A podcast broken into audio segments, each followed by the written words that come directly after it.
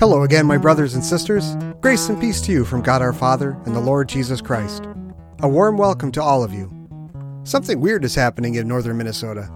Suddenly, my coat is too warm. The ground is covered in this weird green stuff, and every time I try to do ice fishing, well, I fall into the lake.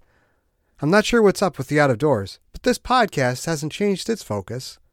And if you like it, take a moment on iTunes or Google to rate and review the podcast. Don't do it for me.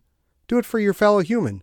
For whatever reason, reviews make podcasts more popular in the eyes of the algorithm, and this means that God's Word has more chance to reach more people.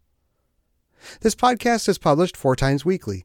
Three times during the week, we feature a short devotional, and on Sunday, we replay a Sunday sermon from our church or, on occasion, from another of our sister WELS churches.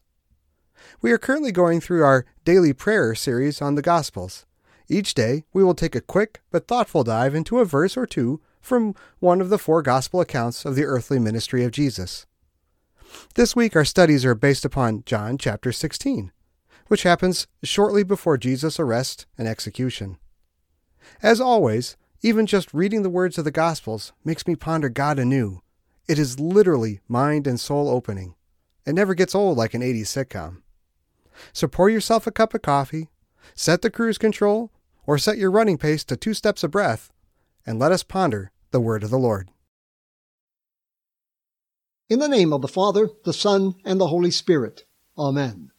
John chapter 16 reads, Are you deliberating together about this, that I said, A little while, and you will not see me, and again a little while, and you will see me? Truly, truly, I say to you, that you will weep and lament, but your grief will be turned into joy. This is my text. In the name of Jesus, Amen. The Emmaus disciples walked the road from Jerusalem with great sadness and disappointment on that Resurrection Sunday evening. They had pinned all their hopes on Jesus of Nazareth. He was the one who would restore Israel. But the religious leaders convicted him a criminal, treated him shamefully, executed him by crucifixion, and now he's dead. And now it's all over. Hope is dashed to pieces. There is no consolation. He's dead and buried.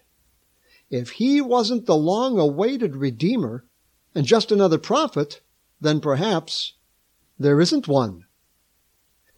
Jesus had told them long before all the events of his death, A little while, and you will not see me, and again a little while, and you will see me. Truly, truly, I say to you that you will weep and lament. Well, they were certainly doing that.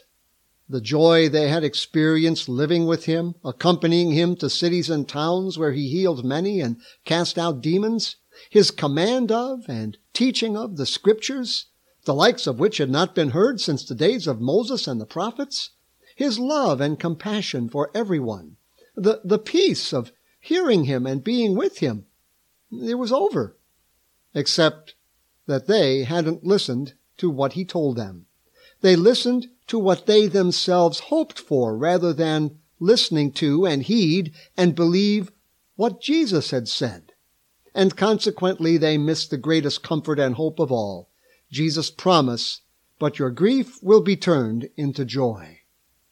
It often happens with all of us that sorrow and tears express a pain that is so loud it drowns out every consolation.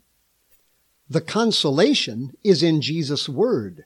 For as he spoke of the sorrow, he immediately brought not only hope, but the promise of joy, great joy. The angel once said it, I bring you good tidings of great joy. For unto you is born this day a Savior who is Christ the Lord.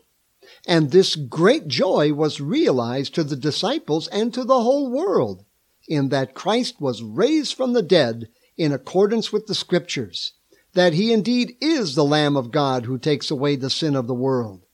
That means that you are forgiven all your sins. It means that you have peace with God through the Lord Jesus Christ. Grief turn to joy. Let us pray. Gracious Heavenly Father, amidst the sorrows and disappointments of this life, grant us your Holy Spirit, that we might quench them all in the promise and hope of the one who died and rose for us, even Jesus Christ, your Son, our Lord, who lives and reigns with you and the Holy Spirit, one God, now and forever. Amen. The peace of our Lord Jesus Christ be with you. Amen.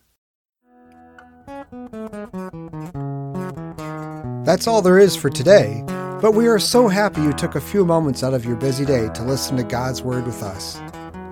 Please consider subscribing to our podcast to hear more devotions like this, Monday through Friday, and to hear our Sunday sermons as well. We also cordially invite you to join us for church every week at 8 a.m. and 10:30 a.m. on Sunday mornings. If you would like more information about our church and its ministry, please visit our website at www.stmarksbemidji.org.